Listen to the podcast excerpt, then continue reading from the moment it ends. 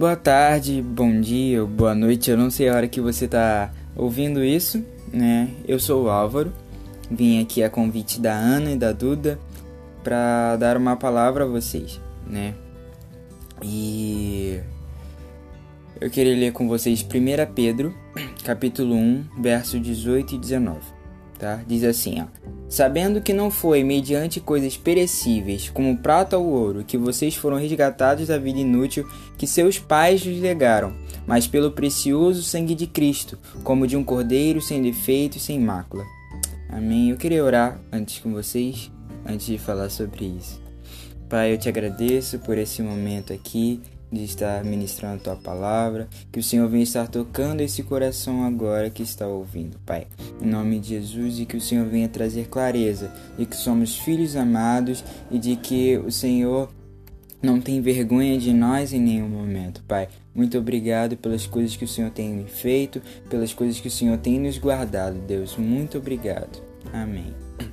Bom, é, essa é uma passagem assim tremenda, né? Porque fala do que Cristo realmente fez por nós.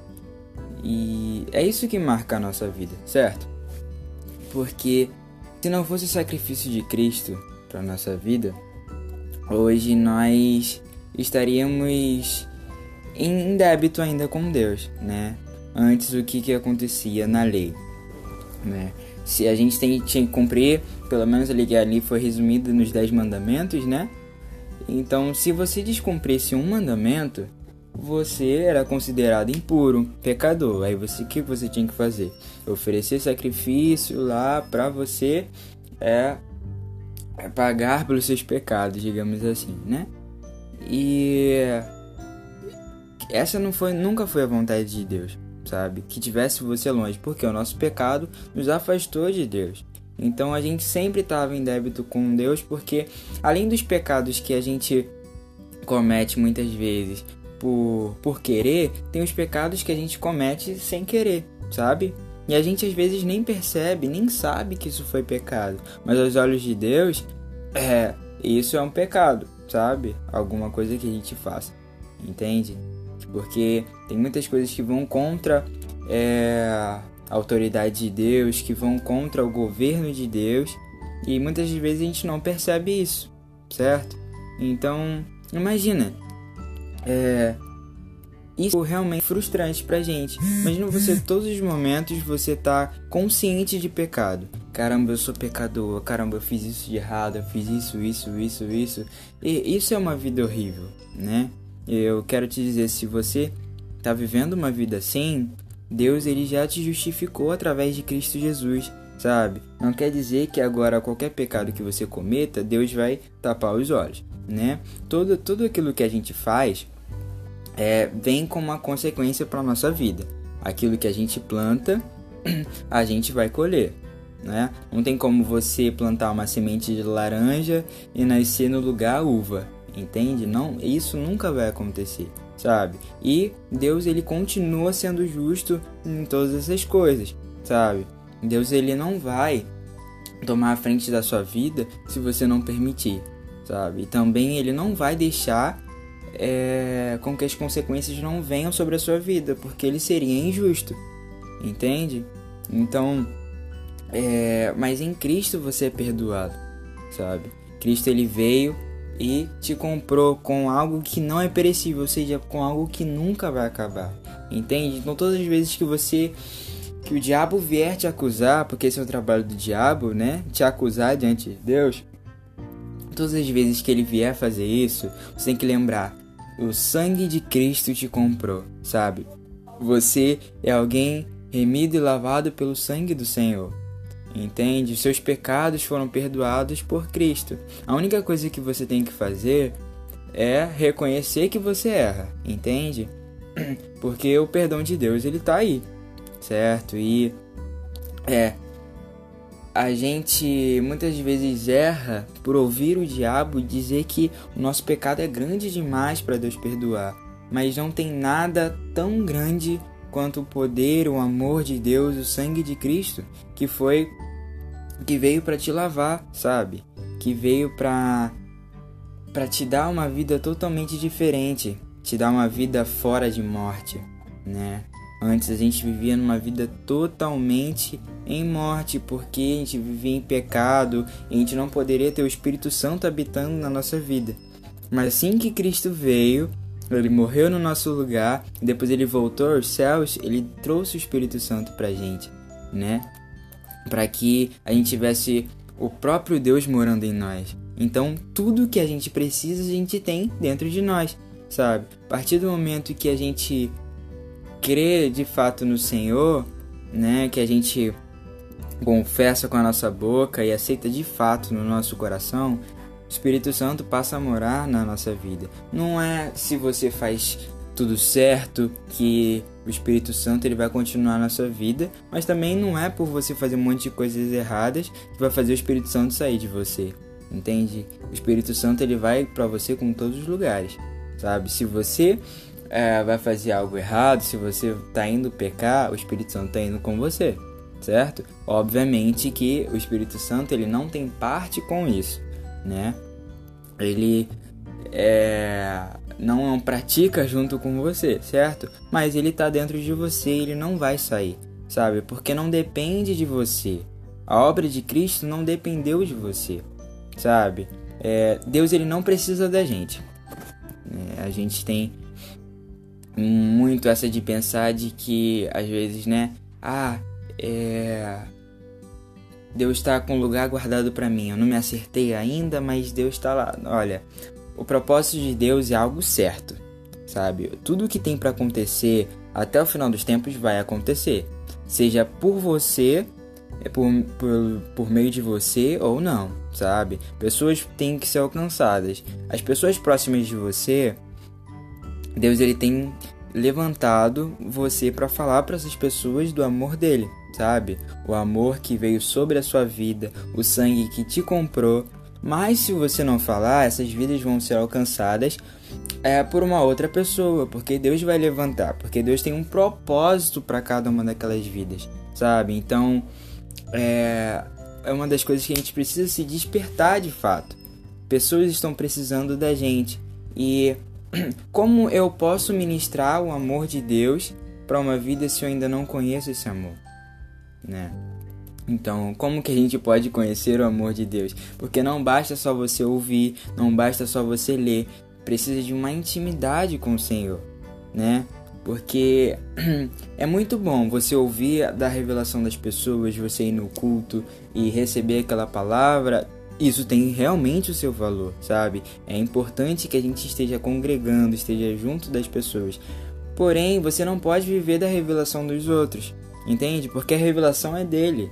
Se você não tiver essa revelação no seu espírito de que você é amado, de que você foi é, comprado pelo sangue de Cristo, é, você ainda vai viver com uma consciência de pecado, você ainda vai viver com uma consciência de que você não presta, de que aquilo. Claro que é, Jesus diz, né, que sem Ele nada nós podemos fazer. Então nós temos todos de Cristo, né? Então é, quero que você saiba disso. Cristo ele pagou um preço altamente, sabe, um preço muito alto por você. Entende? Não foi por você ser certo, porque Paulo diz que Deus ele morreu por nós quando nós ainda éramos pecadores. Entende? Então não foi por você cumprir todos os mandamentos, não foi por você é, ajudar alguém ou por você ler a Bíblia todos os dias ou orar que agora sim você vai ser abençoado. Isso não existe, sabe? Deus ele de fato ele honra um coração que é para ele, mas ele não vai, é, ele não te abençoa por aquilo que você faz, mas por quem você tem em você, sabe? Ah, por que as orações de Jesus eram sempre ouvidas? Porque Jesus era justo, certo? Então, a partir do momento que Jesus passa a morar na sua vida, suas orações também são ouvidas, né? Aí fala assim, ah, então agora tudo que eu orar Deus vai me ouvir. É, isso precisa também de um bom senso, certo? Porque Deus ele não vai. Tiago diz que a gente muitas vezes não recebe porque a gente pede mal. Ou seja, e ele fala do contexto disso, porque é um, são pedidos egoístas. Muitas das coisas, é, na verdade, quase tudo na nossa vida de bênção que Deus, é, das coisas que Deus vai responder nossa oração, é justamente para atingir a vida de outras pessoas, sabe? Deus ele não quer somente abençoar, mas ele quer com essa bênção que você possa abençoar outras vidas, que as pessoas possam ver na sua vida Deus, sabe? O quão grande é Deus, quão grande é o amor dele, entende? Então, as suas orações serão ouvidas por você conhecer mais o coração de Deus. Quanto mais você se comprometer a conhecer o coração de Deus, é, mais você vai saber o que pedir a Deus, sabe? Ele, e ele conhece todas as suas necessidades, sabe? Em é, Isaías 65, 24, que diz que o Senhor ele conhece as nossas necessidades, ele responde muito antes, ele já está assim, vindo suprir a sua necessidade muito antes de você orar. Entende? Porque ele te ama. Entende? Ele é por você, sabe? Então não importa o que você tenha feito de errado, não importa é, se você tem vivido uma vida errada, mas você é amado por Deus, sabe? E isso não se baseia em quem você é, mas se baseia em quem Cristo é. E à medida que você dedicar a sua vida ao Senhor, você vai começar a perceber isso e a vida de Deus vai começar a se fazer em você, sabe? Então, muitas das coisas que a gente às vezes luta e acha que é por nossa força que vai mudar, muitas vezes isso não vai acontecer, porque você está querendo se mudar, né? Assim, é, é se limpar para depois tomar banho, sabe? Não tem como, isso não existe, sabe? Porque quem muda de fato a nossa vida é o Senhor. Então não importa se você tentar mudar exteriormente as coisas da sua vida, se interiormente Cristo não mudou você. Entende? Então não é uma questão de aparência.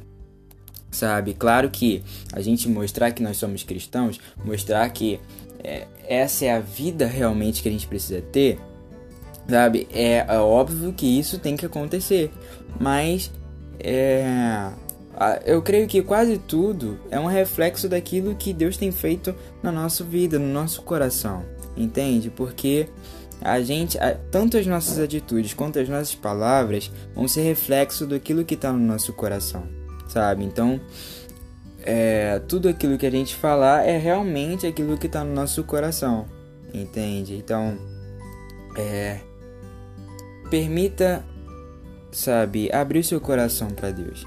Permita ter essa revelação de que Cristo, ele morreu no seu lugar e foi assim por um preço que ninguém, ninguém de fato é, poderia pagar por você, sabe? É, o sangue de cordeiros, de bodes expiatórios não foram suficientes para apagar o seu pecado. Na verdade, eles cobriam o pecado, sabe? Mas em Cristo eles foram apagados. Então ele foi sem mácula, sabe? De, em Cristo não teve erro nenhum. Mas ele ele tomou todos os pecados para si, para que hoje você, tendo o Senhor no seu coração, você pudesse ser livre de toda culpa. Romanos 8:1 diz que agora, pois, nenhuma condenação há para aqueles que estão em Cristo Jesus, sabe? Então, o diabo ele vai vir te condenar? Com certeza. Mas aí você tem que, o que que você tem que falar para o diabo? Que Cristo morreu no seu lugar, então você em Cristo é justo, sabe? Deus ele não olha, quando ele olha para você, ele não vê os seus pecados, mas ele vê Cristo na sua vida, entende? Porque vale muito mais o amor dele e o sangue de Cristo do que o seu pecado, entende? O pecado não é é, hoje, não importa o que você faça, isso não vai te separar de Deus, sabe? Se realmente você tem um coração para Deus, é, viva em paz, sabe? Em Romanos 8,6 diz que a vida no Espírito nos, guia a vida e paz, sabe? Então tenha paz no Senhor e fique tranquilo porque o Senhor ele ama você e ele não vai te deixar é, aflito nas coisas, sabe? Ele quer que você deixe toda a sua ansiedade com ele para que ele possa fazer as coisas, porque quando nós estamos ansiosos, a gente quer fazer tudo à pressa, a gente fica preocupado demais, só que a nossa preocupação não resolve problema algum né? Jesus diz isso, de que é, ainda que a gente tenha pressa, ansiedade, a gente não pode acrescentar nada à nossa vida, sabe? Então, é, que nesses dias, sabe, esse seja o seu coração. Você chegue mais ao Senhor, entende? Porque provavelmente é aquele problema que você está passando, um, algo que você está lutando para vencer e ainda não venceu, é justamente porque você está tentando nas suas forças. E nas suas forças você não vai conseguir. Mas em Cristo você pode. Tenha paz, porque Cristo ele vai te dar forças. É, nós não temos nenhum peso em nós que nós não possamos carregar. Não vem nenhuma aflição. É, Deus não permite que nada venha acima daquilo que a gente pode aguentar em Cristo, sabe? Então você é totalmente capaz para ser guardado pelo Senhor, para conseguir enfrentar as crises, porque o nosso Deus é muito maior do que qualquer problema e muito maior do que qualquer pecado. Amém? E que Deus continue te abençoando durante essa semana.